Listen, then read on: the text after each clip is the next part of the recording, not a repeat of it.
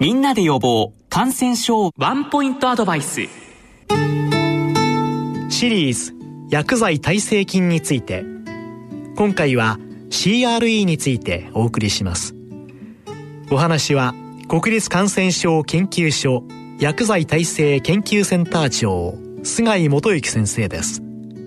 菅井先生今回のテーマ CRE について解説いただけますか？CRE というのは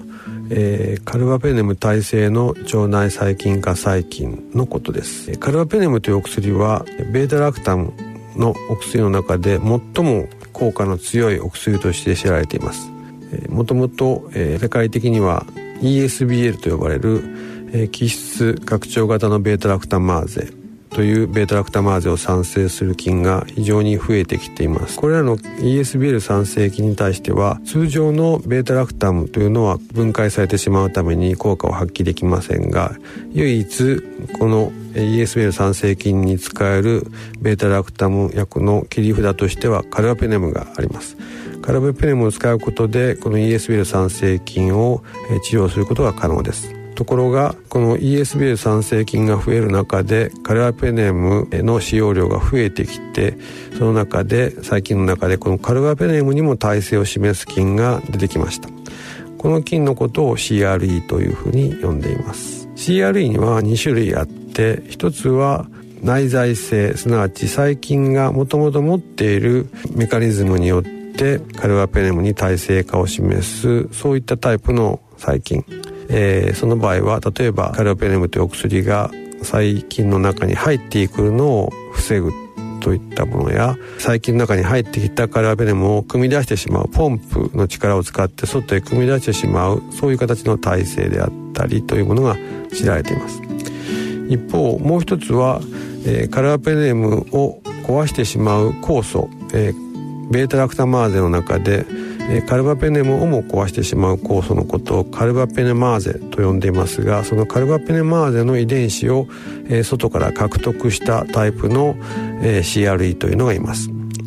でこの外から獲得したタイプの耐性菌というのはその耐性の遺伝子はプラスミドと呼ばれる非常に小さな DNA の上に乗っているためにこのプラスミドが細菌から他の細菌に移ってしまうということがあります。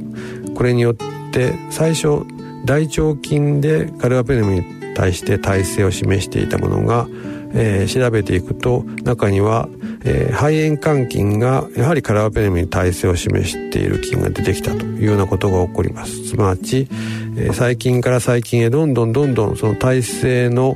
メカニズムが広がっていくというそういう厄介な性質を持っているもので CRE の中でも特に外来性のカルアペネマーゼの遺伝子を獲得するタイプというのは非常に院内感染対策上大きな問題をはらんでいるということが知られています。この菌の感染症状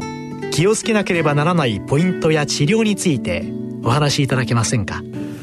基本的には CRE は、えー、腸内細菌化細菌の仲間ですので、えー、尿路感染症であったりあるいは肺炎呼吸器感染症を介して、えー、感染症を起こしてその後、えー、重篤化した場合には血液に入って肺血症を起こしていくというタイプの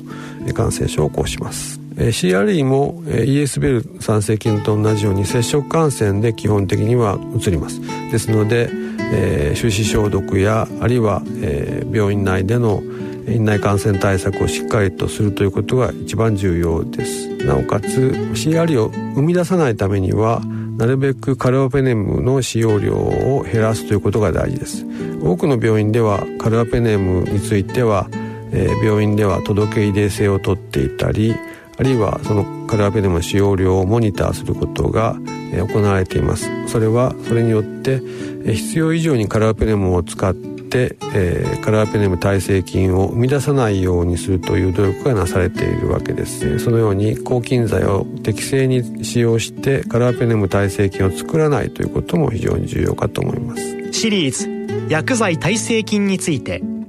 今回は CRE についてお送りしました。